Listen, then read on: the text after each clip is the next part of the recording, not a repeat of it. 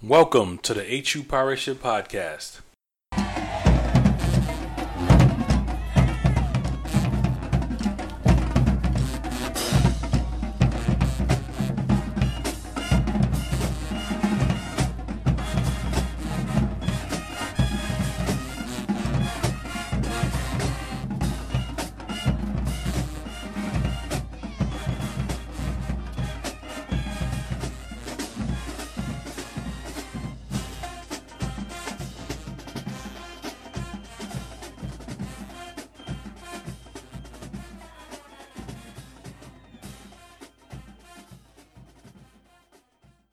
Welcome to the HU Pirate Ship Podcast. You can find us at www.hupirateship.com where we talk about the pirates.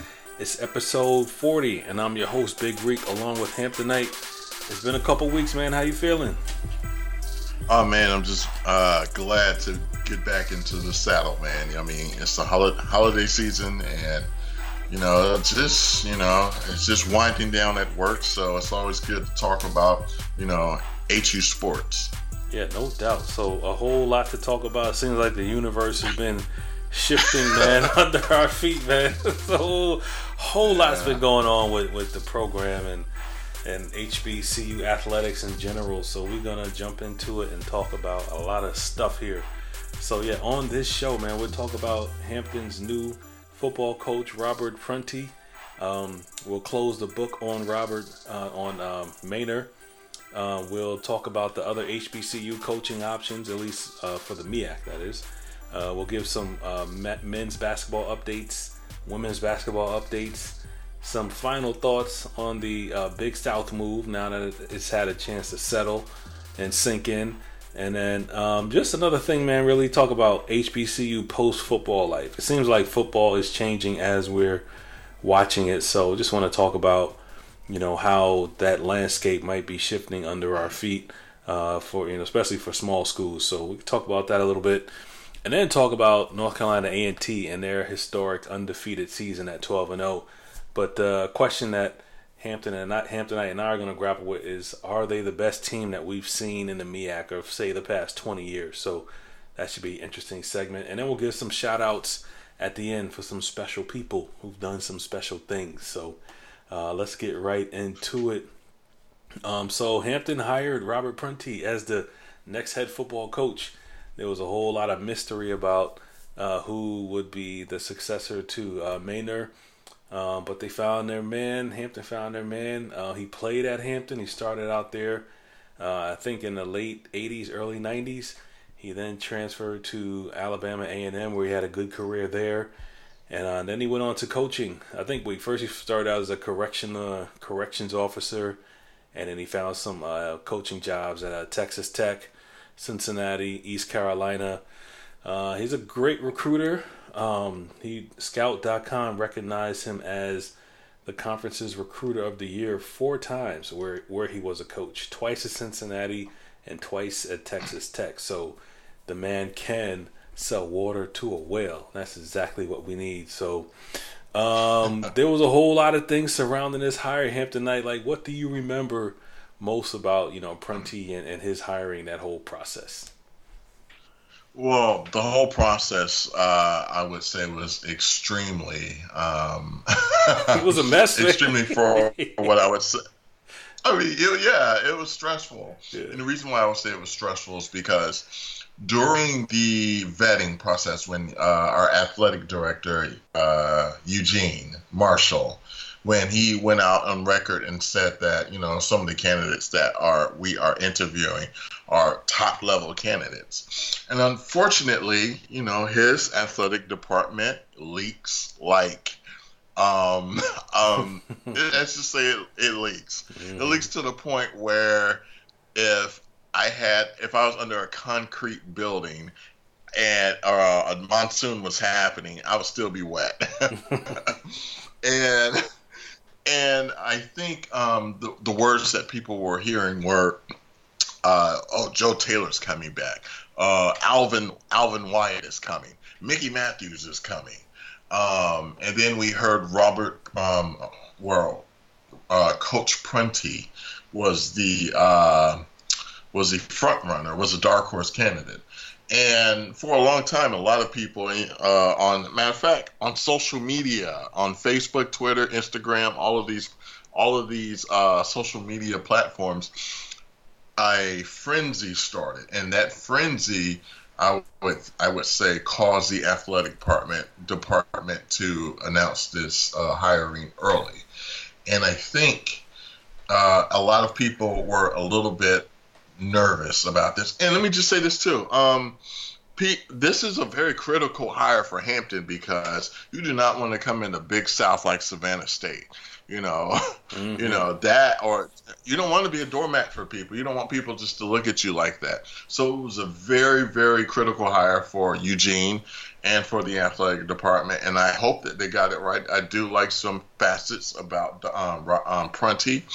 And um, when I saw the uh, press conference, the first thing I did think was, okay, he does kind of remind me of that old grizzled high school coach, you know, who he probably is a little short for words.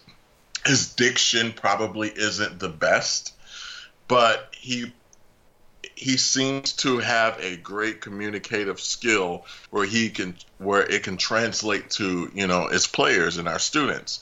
So that to me is something that i think that we need you know as a head football coach. And Eugene said he, um, our athletic director said he wanted a CEO style of coach. So that means uh, he needs an effective communicator, somebody who says, "This is what I want," and I'm going to give you the players that could fit the schemes for what I want. You need to coach them up, and we need to all be on the same page. And another thing I noticed that I think that might work in our favor is the fact that he was a correctional officer, and he's a big man.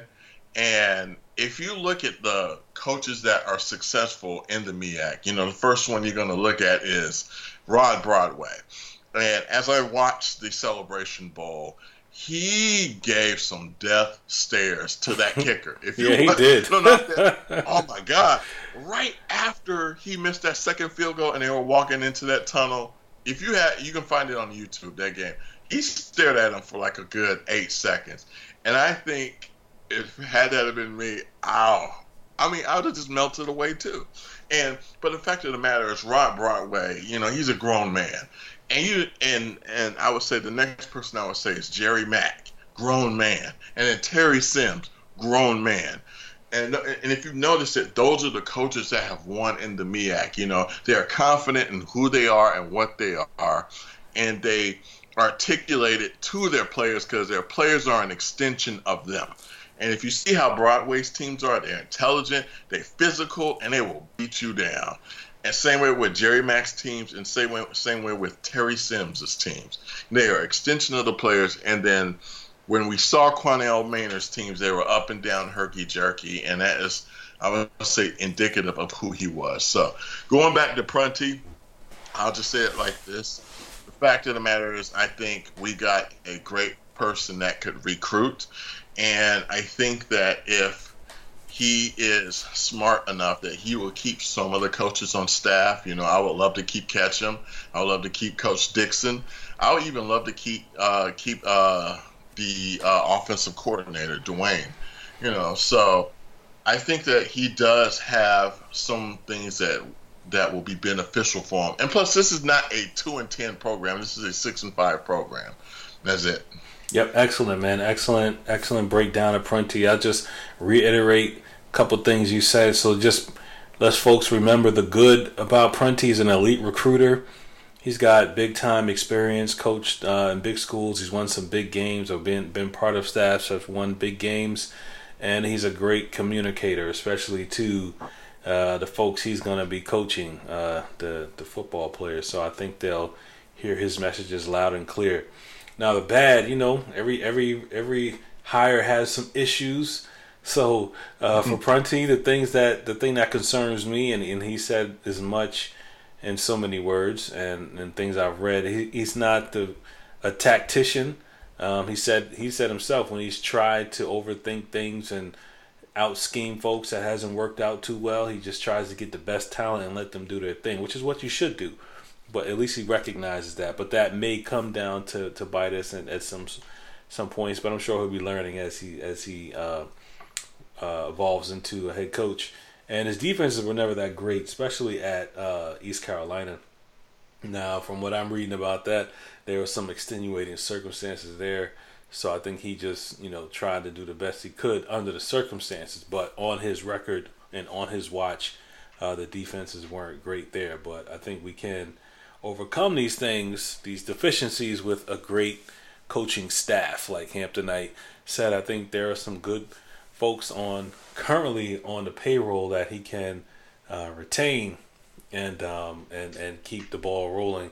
Um, but you know, we'll see how that goes, and we'll see how he, you know we handle close games where you have to strategize and and can out muscle folks. So, but I think you know, I think I think we got potential here, and especially if we can bring in the talent and make some inroads and bring in talent in the Hampton Roads area, I think we'll be alright. Because I watched the Big South, man. I mean, you see their their playoff games. Um, they had two teams in the playoffs this year, and I just watched them. I mean, it's a good conference, even though it's small. It's uh, you got to come and swing it if you want to win. So uh, Prunty's gonna have he has his work cut out for him uh, next year. Um, so yeah, man, it'll be interesting next year. What are your final thoughts on on uh, Connell Maynor? Um, for me, man, I, you know, I think he was a great, a great, I think, offensive mind. I think if he was just a offensive coordinator, I think he would be great. Um, it, he did not seem to be able to run an entire team, a complete program at the D1 level. Um, just about every year, the special teams were crap, and um, but I do wish that um, it was able to work out because he came in with such fanfare, and I and I had hope, man. I had hope. So I, I am a little sad that it didn't work out too well, but he'll he'll land somewhere. I heard he was looking for had his name in the in the ring for a couple jobs. Um, the fact that he didn't get them is interesting. I'm, I'm, i wonder what kind of reference he's getting from uh, our athletic director. But at any rate, he'll eventually land somewhere, especially potentially at another D2 school, because he can put an offense together and, and score some points. So, what are your thoughts on Maynor, man? Good, bad, and different? Um, I'm not going to say indifferent because I do not want to see another person, you know, leave, you know, a university. You know, even though he was not fired, you know, he probably would have had he went went up to the athletic director's office.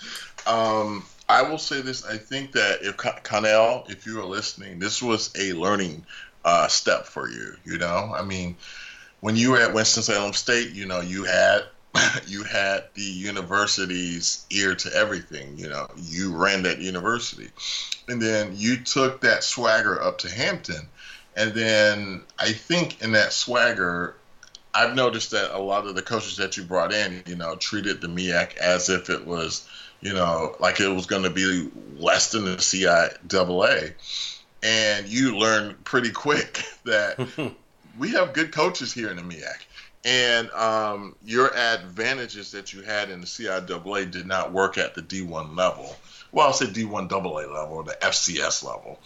But um, I think that he seemed to be a great, just like you said, a great offensive mind, but he could not put a whole game plan together. And now I'm not saying if you're just an offensive guy, you you have to, you know, some know some stuff on the defense but certain things I think that we should have done. We should have recruited, you know, certain defensive players more. You know, defensive linemen.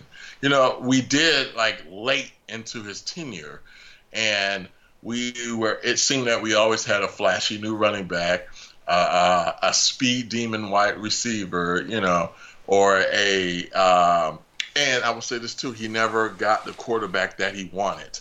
And then in all of that, you know, it just shows that there were certain things that were very incomplete about him. There was nothing that I would say that was very complete about him, except for his offensive prowess. You know, he didn't have a quarterback. He had J.J. Williamson, who I thought he did a great job with, but you know he was just extremely limited. Then I think his key for the future was Jarrell Antoine, but he could not stay academically ineligible. And I and I will say, you know, that is pretty much the fault of the coach. And the reason why I say that is because he had numerous red flags before he signed signed with the university. So when you have you know, these type of things, that means that the program was not running tip top. And I just think he did leave it better than the Don Rose era, you know, but Don Rose did go eight and three. Connell Maynor could the best he could do was muster was six six uh, six six wins, five losses. So I'll just say it like this: he is he was just basically a timekeeper for the program, and right now we don't need a timekeeper as we leave this program. We need somebody that could seriously, you know, help us build this program. And to be honest, you know, a lot of things did not work for us favor. You know, I would say mainly the facilities, you know, or maybe the pay, you know, because everybody knows Hampton don't pay. Hmm. So those things don't work. And I understand that. And so I would just say this too that, you know, going forward, that for the next coach he needs something to you know that he can hang his hat on. You can just scream. You can't scream academics all day because hell, William and Mary is an academic institution and they really look good. You know, mm-hmm. so that's that's pretty much it with Connell. Yep, yep. Moving on. Thanks, thanks, Coach. Uh, yeah, he, he, I think he had put the ship in the right direction. I am interested to know. Maybe we'll have a conversation next year about this, but like who's coming back? Like any what what what are we hanging our hat on for next year? So uh, that'll be an interesting discussion in com- combination with Prunty's new recruits. So we shall see, man. So along those new lines, coaches, man, a lot of coaches got fired or left this year in the MEAC. Um, Jerry Mack he left Central for Rice as to be their offensive coordinator. They promoted uh, Granville Eason. I think he's their defensive coordinator. I think, almost sure. So he got promoted. Uh, Delaware State fired their head coach and their athletic director. Uh, FAMU lost Alex Woods, and Morgan State fired their head coach. Also, it's been said that Coach Pough was on the hot seat, but he got a year extension. Uh, it seems like Norfolk State is uh, not completely in love with uh, uh, Scott right now. So the MEAC coaching positions are in flux now, man. I mean, and and, I, and FAMU did they did replace their coach. I forgot exactly with who, but what do you think is leading to these coaching fires? I mean, can any of these programs actually win with the new coach? Like, is it a program issue with these schools, or is it a coaching issue? Um, I would say first I'm gonna say it's a program issue, and the reason why I say that well, I will say it, it varies from school to school. Because if we go to Delaware State, you know, that's a, definitely a program issue. Yeah, man. You know, Al Lavan, Al Lavan, you know, he was he took that that program to where you know places where it never had been in a long time, and he could not keep that momentum because if you look at, I mean, Delaware State, you know, they really have to think about, even though they have the largest budget in the MEAC, they really have to think about what they're going to do at Alumni Stadium there. You know, that stadium. Place is terrible, not, man. It's terrible. Yeah, it, it's. Thank you. It's terrible. I wasn't going to say that, but it was. A, it's abominable. and and then they play in I would say a junior high school gym. You know, I mean that is a junior. It's not even high school. That's a junior high school gym. You know, and that's I'm talking about basketball. So I think that for them it is. You know, you can have those little cute little black and blue and red uniforms all you want, but your facilities are not on par with your vision. And I think that they really need to think about what they're going to do going forward. Now, I'm not saying dropping down to D2, but at the same time, they got to think about something. and then I would go uh, to Morgan State, you know, where they fired. Uh, I forgot his name. Uh, uh, whatever his name is. He, you know, he's irrelevant because he ain't there no more. So, and I don't. they were one in ten, right? Yeah, yeah, and I don't like mean that. it in a bad way. I, I think for Morgan, it's a coaching issue, and the reason why I say that is because they did win uh, with the uh, coach that did oh that bolted from them. Uh, they won the MEAC with the coach that took that job and went straight to the NFL with it. Mm-hmm. So, and I, I love Hughes Stadium. It's a beautiful stadium.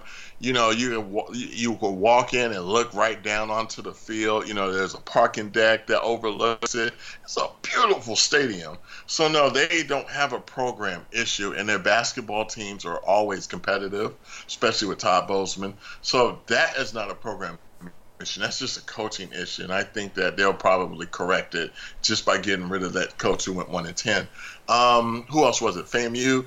Um, that's kind of a con- okay. FAMU is a, a, a classic study of HBCUism, and the reason why I say that is they are riddled. They used to be riddled with nepotism. You know, uh, everybody knows about that. I don't even have to explain that.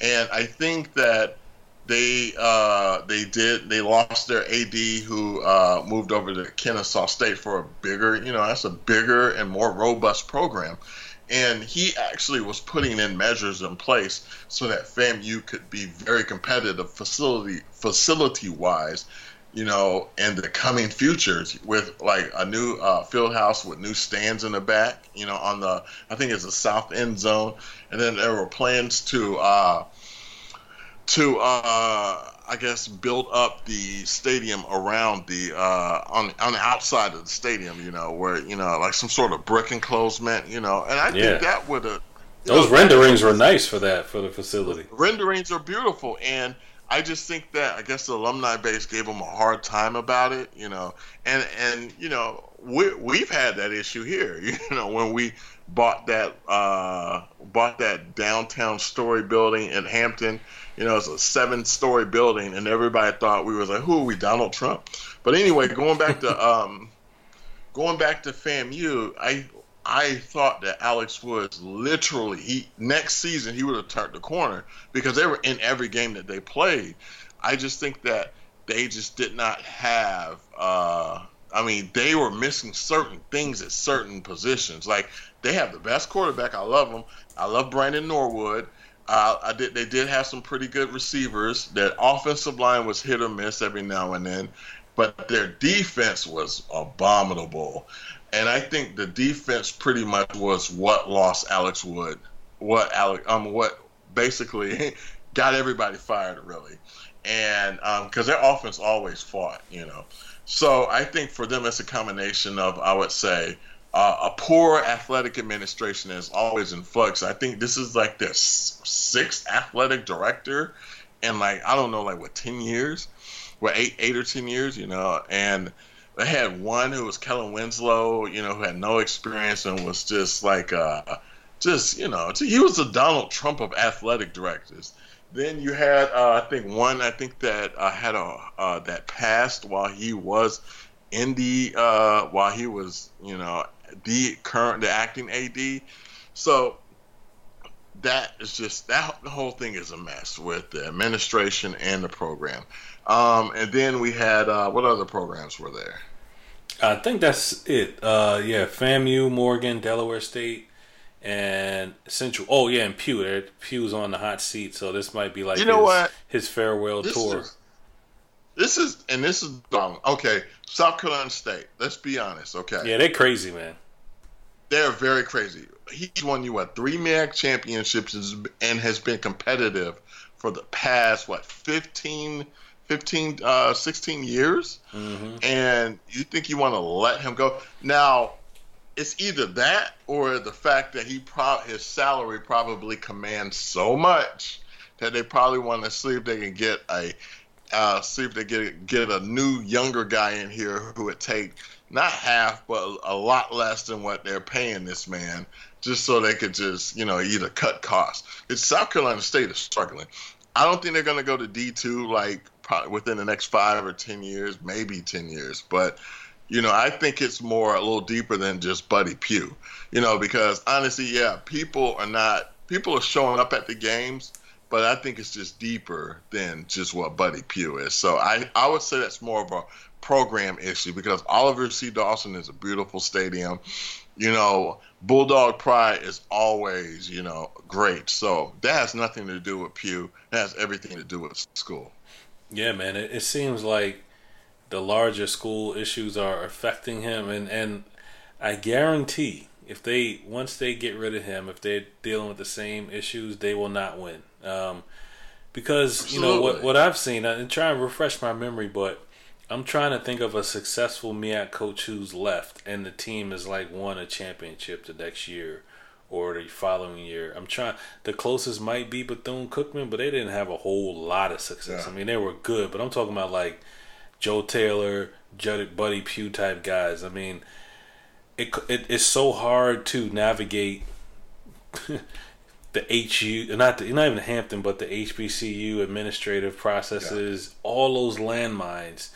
And yeah. once you once you got some cachet or you got some credibility, then you can, you know, roll over those landmines. But when you coming in new, man, you you gotta you that you're not getting anything, and it's hard to see somebody new come in and and when. I just I'm trying to remember who's done it. I, I really can't remember who's replaced a legend and won at an HBCU in my in my lifetime, past 20, 25 years. So yeah.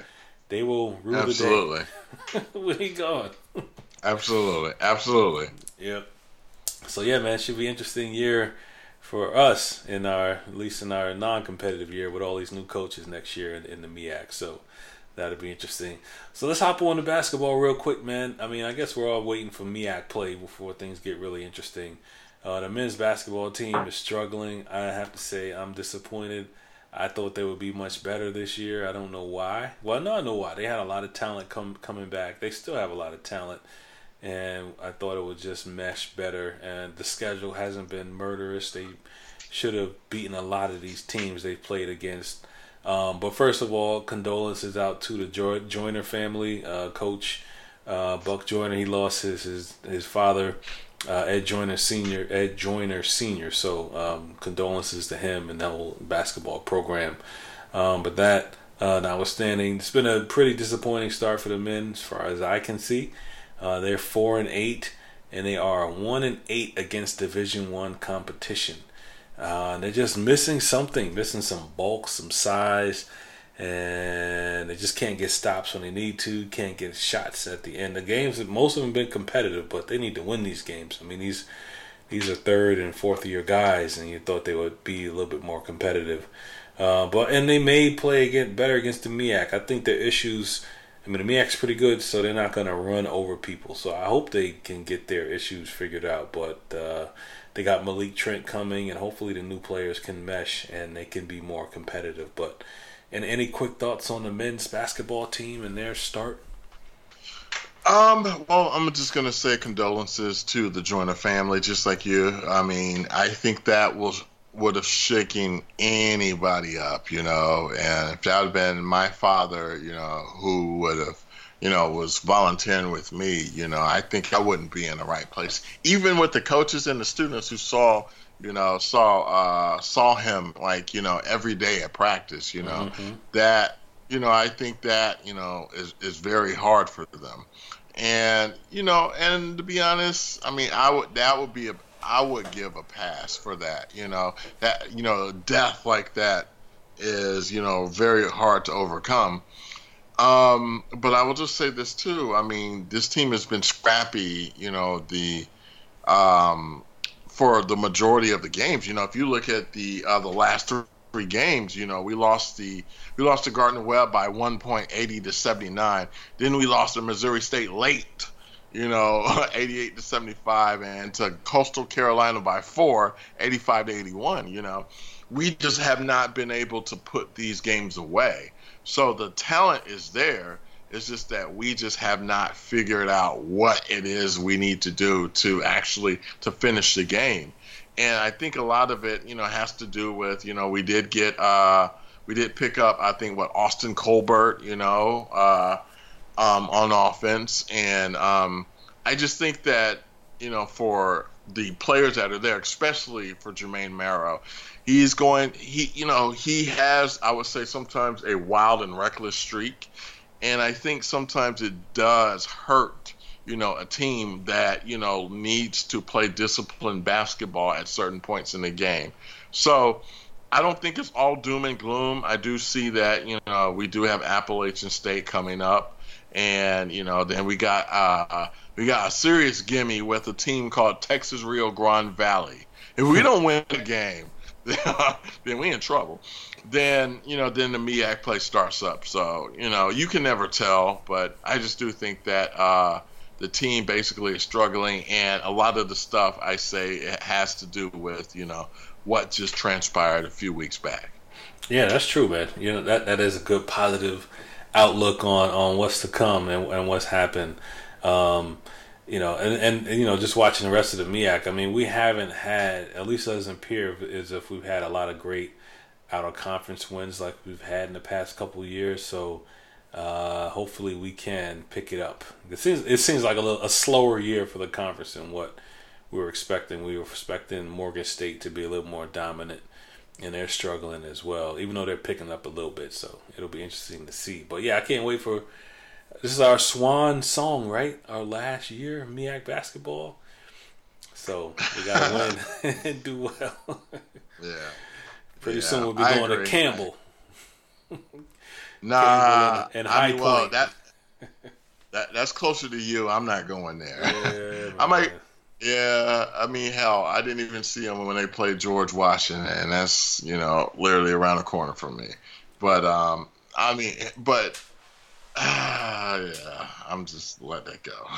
yeah, we, we, we're gonna jump right into that right after we talk about the women's team. So the women, their their record is doesn't look good. It's not on paper, yeah. especially they are two and six. They got their big win at UNC. They've been battling some injuries. Seems like folks are kind of getting healthy. Um, from watching their games, a lot of games have been online. Um, the second quarters, man, kill them. So I think they come out, you know, the way six pressures the ball and uh, they put so much pressure on the ball, they kind of run out of gas in the second quarter, and they don't have the bench. So when they're going against these other teams, Temple or what have you, uh, they have just a little bit more depth. And second quarter, we run out of gas. Seems like every game. And then they get a break at halftime, and then they struggle back, tie it up, and then they, you know, try and finish at the end. But that's what I've been seeing. Uh, so they just need a little bit more depth, a little bit more uh, contributions from their bench, and they'll be okay. Um, if they can stay healthy, and if they can get another player or two to come off the bench, they will run the MEAC from what I've seen, they will run the MEAC if they can do those two things. So I'm more hopeful uh, for the women's team based on what I've seen. Man, is my hopeful? Uh, is that is that accurate, Hamptonite? Should I be hopeful? Well, I would definitely say um, it's good to be hopeful. I mean, they do have some star power on that uh, that roster. You know, Alina Starr, Jephany Brown. You know, these are really good players there, and you know, um, some of these so, and you know, just like you know, we did have the, we did suffer from the injury bug early. Some of them are coming back. I do think that uh, teams are team like after the UNC win where we uh, beat them at at home. You know, other play other teams like Elon. You know, they they they were ready for us. yeah, know? they were. So we couldn't. We weren't. We weren't. You know, we weren't going to sneak up any on anybody. And to be honest, Hampton is uh, Sixers teams have been notorious for sneaking up on a lot of opponents. So, you know, the word has been out on David Six for the past, I would say, three years now. They know about Hampton, they know about his program, and they know that you just can't just show up. You know, when the Lady Pirates just walk in there. So I think a lot of the times is we uh there um and I would say that sometimes a lot of that defensive pressure that they put on, you know, it, t- it slows them down on offense. You know, you know, because I've noticed that you know some of the sets that they would uh, start up, the the the power forward and the forwards, you know, take forever for them to you know come back because they just blocked the shot or you know they uh, played uh, a full 20 uh, 35 second clock, and so now they're getting back on offense and they're winded. So I think that certain that that Arkansas style of defense, that 40 minutes of hell, sometimes you know it just wears down you know our Lady Pirates. So I just think that you know it will it'll be effective in the MEAC, but sometimes when you're going up against players that are the same caliber or if not better, you know it's very difficult you know to be successful. Mm, right on, man. Right on. So yeah, they're gonna be fine. I, will be looking forward to it. And actually, I'm gonna be at that MEAC tournament. I can't wait to see that. That should be a nice, a nice show uh, for the Pirates bas- men's and women's basketball team. So you know what? I might as well go now. Then if yeah, you know, man, if this last time, man. You know, you know what? I've always wanted to see how it is in Norfolk. I've been to the Scope Arena uh, numerous times, but I want to see it too. So I'm definitely yeah. going. I went two years ago and it was fun. It, w- it was a good it was a good time. So uh, we can meet up there. We get some press passes or something. get close to the action. So, uh, hey, big question, man. Big question. The Big South move. So everybody knows Hampton's going to the Big South. So we've had some time to let it sink in. Think about the pros and cons. more I think about it, the more I hate it. Um, I, I, I just ain't feeling it. It's like, yeah, we're going to Big South. You know, you try to be, what's those, the stages of grief? You know, I'm, I'm almost at acceptance. I'm not there yet. but, yeah, but uh, you know, I don't have yeah. any choice. But uh, I'm not really feeling it, man. I, am I'm, I'm not. Uh, I'm not seeing it. But uh, what do you think, man? I mean, what, what do you? How do you feel about the move in, in the conference? Uh, first of all, I mean, I'm not really I'm not really excited about it, and I think it's because once you get out of the HBCU sphere, you know, or HBCU universe, you know, you're basically a floating uh, planet that's just out there and with no solar system. And I do think that um, going to the Big South, you know, we have to start, start, you know, we have to try and see what kind of uh, teams that we would actually be rivals with. You know, how do how does our fan base mesh mesh with another fan base? You know, and you know I see Campbell, Charleston Southern, Gardner Webb, High Point, Liberty. I know they won't be there long, and uh, you know Presbyterian and Monmouth and uh, Winthrop. You know, and my first thought is does it excite me to see them play? You know, for us to play them either basketball or football, you know, at this moment, no. And I think for us, you know, being the fact that we're so used to having, you know, our the culture of HBCU atmosphere, you know, the absence of it will be a little bit difficult. But I will say this too, in um, about the Big South when I went to a couple of Hampton games this year, and one of the Hampton games that I did go to was Hampton versus Monmouth. And that was a pretty decent game, you know? Yeah. And I, I had a good time there. But I do think that, you know, I, I would say that I will. I, I mean, it is intriguing. I do like the fact that we probably will be able to see more Hampton games, you know, on their uh, their Big South live streaming network. You know, I do like that. But to to give up, you know, playing the Battle of the Bay twice, you know, in basketball, you know, that's hard. You know, that's very hard for me. You know, I know we'll probably still have play Howard and Norfolk State, you know, maybe A and T, you know, uh, on a, on a round robin basis, but that really, you know, like not having those guys there hurts. And I do uh, think that I, I mean I look at Tennessee State and when they play Murray State, Tennessee Tech, or whoever it is that they play, you know, these are programs that, you know, for as long as they've been in uh, the, was it Ohio Valley Conference, you know, they really don't have any rivals. You know, their rival is FAMU and Jackson State, really. And I I think that it does it. I mean, they but I'll say this, they have probably some of the best athletes in HBCU football in all sports. But it just does not translate to I think fan satisfaction. And I do think that Hampton fans will just be you know, they'll be intrigued at first, but then after a while the luster will erode from it. And they're gonna start, you know, quietly yapping about, man, can we play A and T every now and then? Can we play Central? You know, I mean, but and I'm be honest though, I would have liked this move more if some MEAC schools came with this.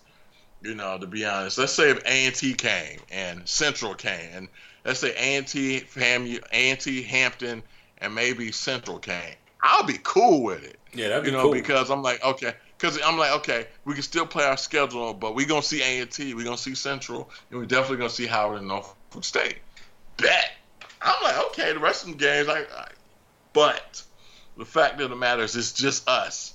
And to be honest, though, I mean, there is a racial um, aspect to it, but I, to me, you know, I think a lot of the MEAC fans, listeners, I mean, posters that we, you know, we deal with, you know, saying that how would it feel when you go to a, uh, Big South school and they call you the N word. I'm like, ah, that's not gonna happen. that ain't gonna happen. You know, that ain't gonna happen. Not especially not with no HBC. I don't even get. I don't even care if it's a fancy school like Hampton. You know, that's just not gonna happen.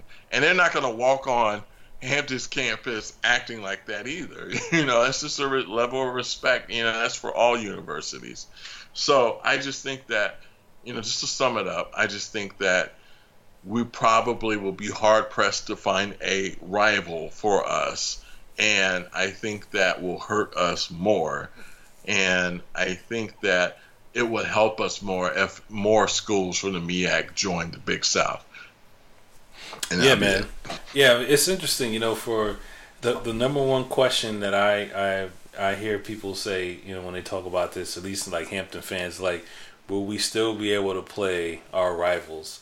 Like, um, you know, this is like you said, that's very important to try and maintain those relationships because, you know, I'm looking at the the members here. We got Campbell, Coastal Carolina, Gardner Webb, High Point, Liberty, Longwood, Presbyterian, Radford, Winthrop, Kennesaw State, Monmouth. Um, it's interesting. It's kind of like a hodgepodge, but you know the good, the positive is if you're living here in North Carolina like I am, there's a lot of teams that you can go watch Hampton play, but you know none of them get the the, the blood flowing. You know, it's just going to be hey, let me go and support yeah. them because they are relatively close. So it, one thing they got to do Hamptonite is they have to win.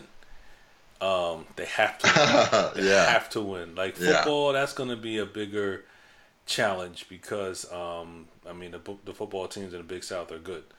Um, but the other teams, I think they can win it, but they got to win because you want to see people check out, start losing, start losing, and then you got Campbell coming to the Convocation Center in February. you know, on the on a Tuesday night. I mean, good luck with that. So, but you know, if you bring in Morgan State, you know, almost not no matter what the records, people can come watch that. So, we'll, we'll see, man. They they gotta win, but so far, I'm I'm kind of mum mum on the move. But I still support, but I, I I'm not feeling it yet. Maybe when when it when it gets closer to coming to fruition. I, I agree. I agree with that, and I think a lot of the times when you know when people were saying that. uh uh, that this was a Dr. Harvey move or whatever, you know. And it reminds me of the time where what Malcolm X says when he talks about the house Negro and the field Negro. You know, the, the house Negro, uh, the field Negro. Well, the house Negro got basically everything that was that the master gave him. He got good clothes. He lived in the attic. You know, and I'm not now. I'm not calling it, uh, our beer, our dear beloved leader, Dr. Harvey, any of that. I'm just saying is that sometimes, you know, and then there's a field Negro. The field Negro basically just, you know, he was basically treated terribly. And then when he wanted to run away and he spoke to the house Negro, and the house Negro says, well, uh, you know, run away, you know, from this good master? No. And I just think that, you know, people look at it like this. Or like, uh, or they also look at it like, you know, when you know, people move into an uh, when black folks in the in the in the 20s and 30s used to move into these these very uh, exclusive white neighborhoods and they used to brag about I'm the only one out here you know I think it has, you know what I'm saying it has a little bit element of that in it you know or that that one black person that works at that one good that has a great job I'm the only one on my job you know it, it has the element of that in here, you know, the fact that we're in the Big South sports. We're in the Big South sports, you know.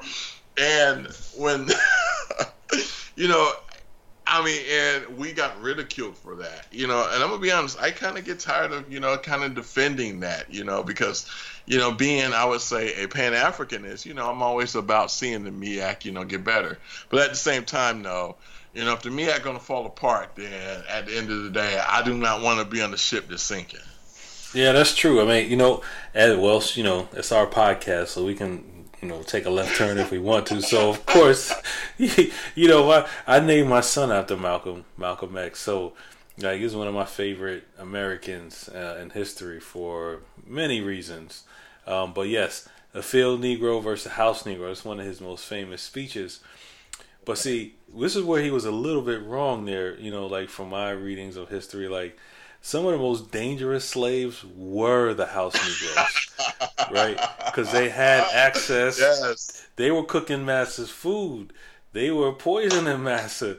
They had access to everything. So if they they knew they could travel, more likely to travel between plantations, so they could circulate words. They could find out when it's a good time to leave and defect.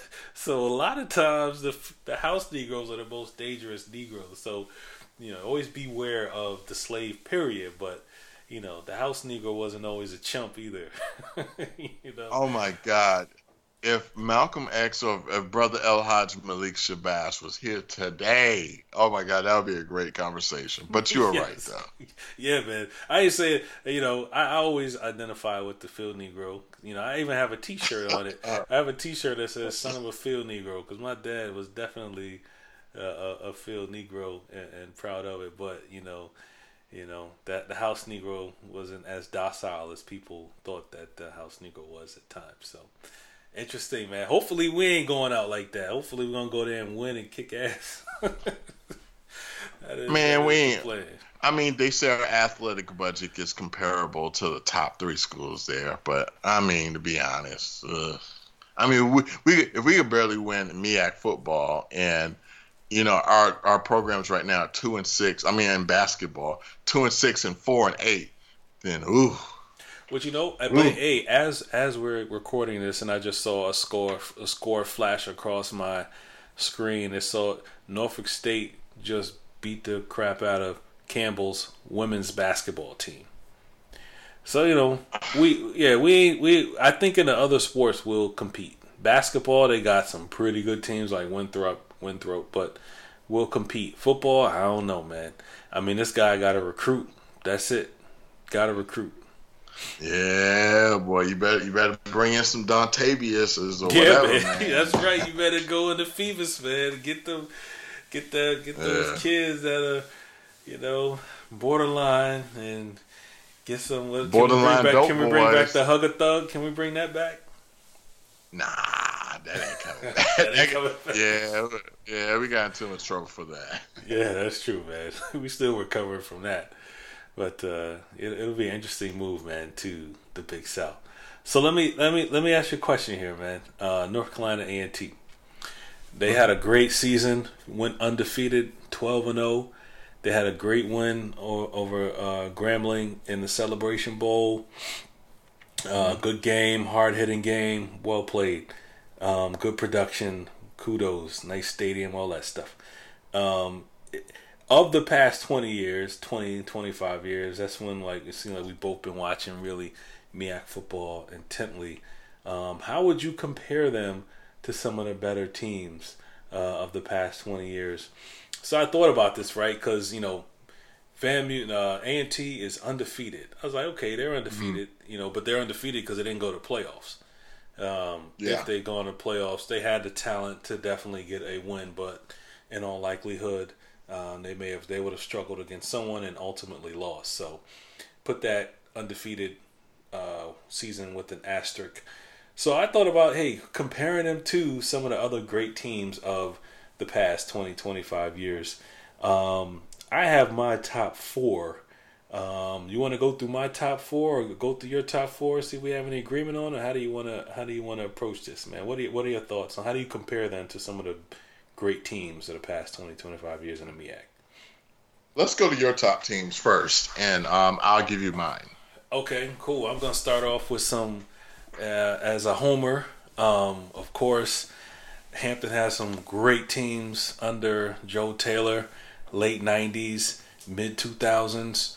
For me, the best team probably was the 2006 Pirates. Now, they had better team before that record wise. The team before was 11 and 1, but this 2006 Pirate team was 10 and 2. Now, this team sent five to the combine.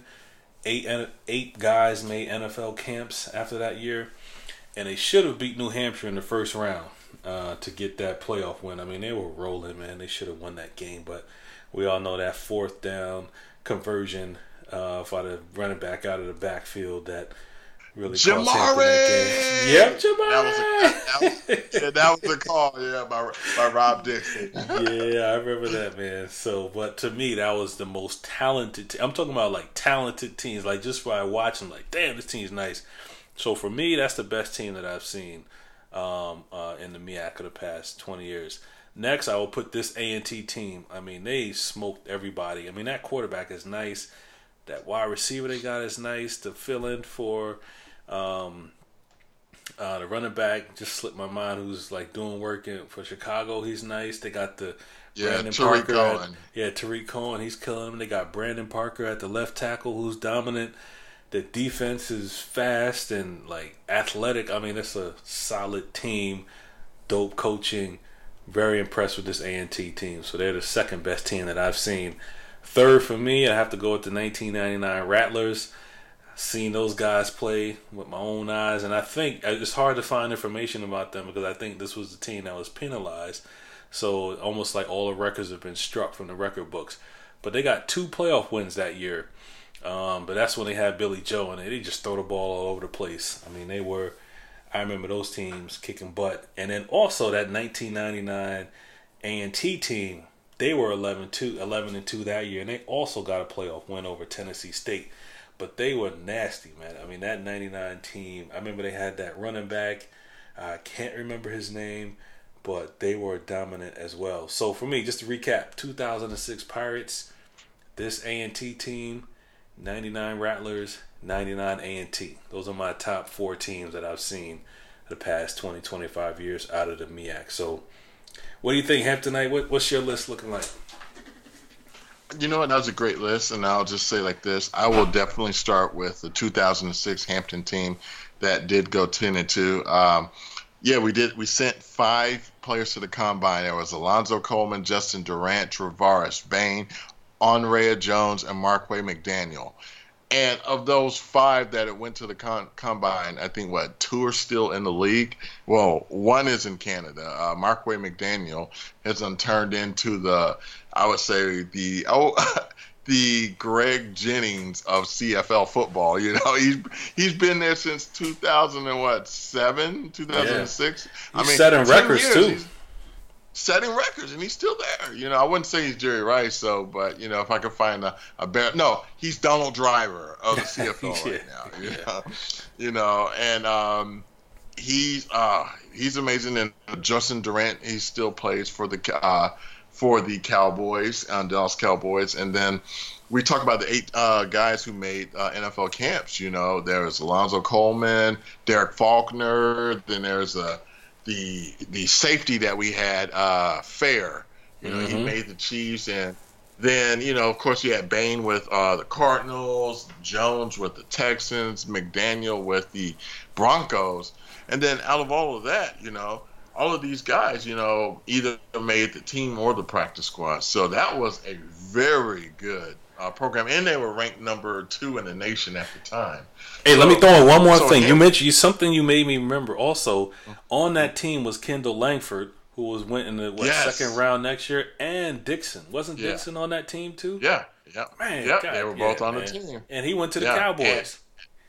And, and, he went to the Cowboys. You know, uh, Langford. I think he might. I think he's out of the league just by last year.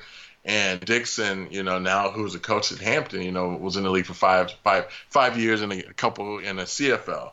And you know, then we forget they had Vernon, uh, Vern, not Vernon Davis, Vernon Adams, I think. He actually went to the Rams and kind of stuck around for a little bit, you know. So they had a lot of players on that team, you know, and that an unfortunate loss to you know New Hampshire. And and the and the funny thing about it is, in that loss, on that that fourth and 26 yarder, you know, the offensive coordinator who drew up that play was Chip Kelly. yep. Yep, I and remember where I was crazy. sitting watching that play, man.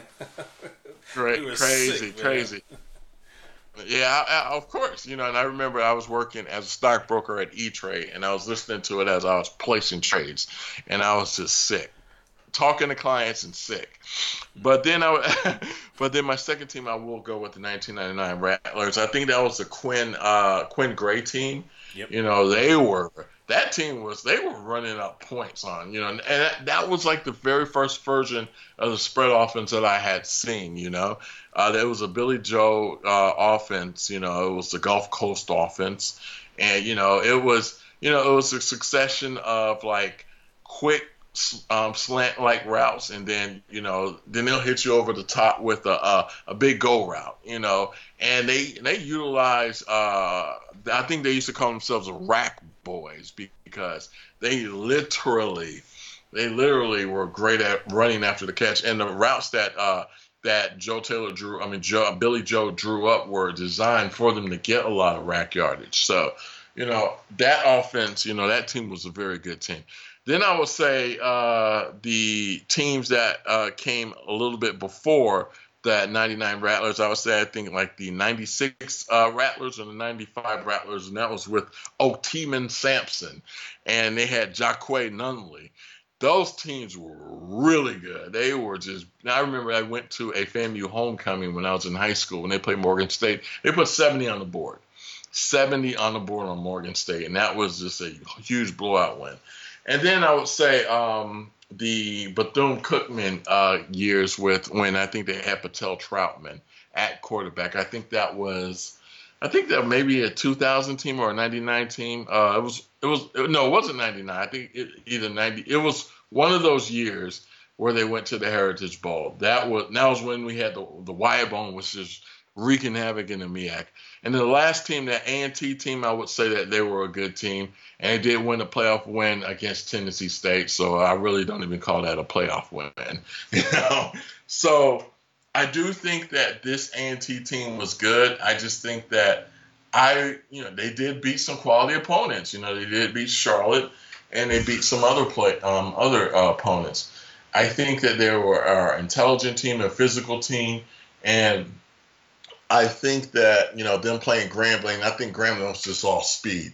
So I would put them maybe in the top ten, but definitely not top five. Maybe top fifteen, to be honest. Okay. But yeah, man, that's a nice um, list, man. We're gonna we're gonna put that list on the uh, MEAC fans, and that's gonna send the Aggie fans into a tailspin. So, they're like, no, I talk about the Aggie. So no. Yeah, it's all good. I mean, they do remember the Lee Fobbs era and the Alonzo Lee era. so what? No, that era I mean, didn't happen, got... man. What are you talking about? That, that, that didn't happen. exactly. We always been nice, right? We always been winners. Y'all need to get like exactly. us. exactly. Exactly. Yeah. Uh, let's see. Let's watch when Broadway retires. You heard my theory earlier on. Watch when Broadway retires. So enjoy it now. But um, so shout out Hamptonite, man. And anybody needs to be uh, called out in particular on this show, man. Good, bad, and different. Not different, but you know, any good or bad shout outs. Um, Tiger Pride, and I'm I, I want you to hear this literally. I mean, you are a troll. You know, I've seen you on the other message boards doing that same same BS that you're doing literally, son, grow up. You know, you always talk about Hampton and this little bitty stadium. Yeah, our stadium is small, it's quaint, it's nice, but it's very, it's up to date. You know, we have a brand new video uh, board there, uh, very state of the art board there. We have turf. Does Jackson State have turf? Um, we actually have brick siding. Do you guys have that? And you know, I don't want to be petty, but seriously, I mean, let's just be honest here those Jackson State uniforms, honestly, and Reek already said it, said they look like little dirty uniforms, just like those little kids you see in them little uniforms out in front of Walmart or out under the expressway, you know, selling little thirty-five cent donuts so you can donate to help help them. I don't know, play a little youth league. You know, that's what Jackson State uniforms look like. But don't ever come at Hampton with this BS. You know, seriously, bro. I mean, it, it's so stupid and it's so petty, and you do this all the time. And our th- and our record against you is what three and zero. Oh. So shut up. Don't say another word. Nice into the show. I don't have any shout outs. That says it all for me. Yeah. So that's Tiger Pride over at the MEAC fans, man. Smacking Hampton in our in our in our stadium, but uh, they got their own issues to worry about. So, but man, hey, this is a pretty good show, and uh, we'll be back sometime, probably in the new year, to talk about Hampton as they jump into MEAC basketball. So, as always, dope talking to you, Hamptonite. Go Pirates. Go Pirates, yeah.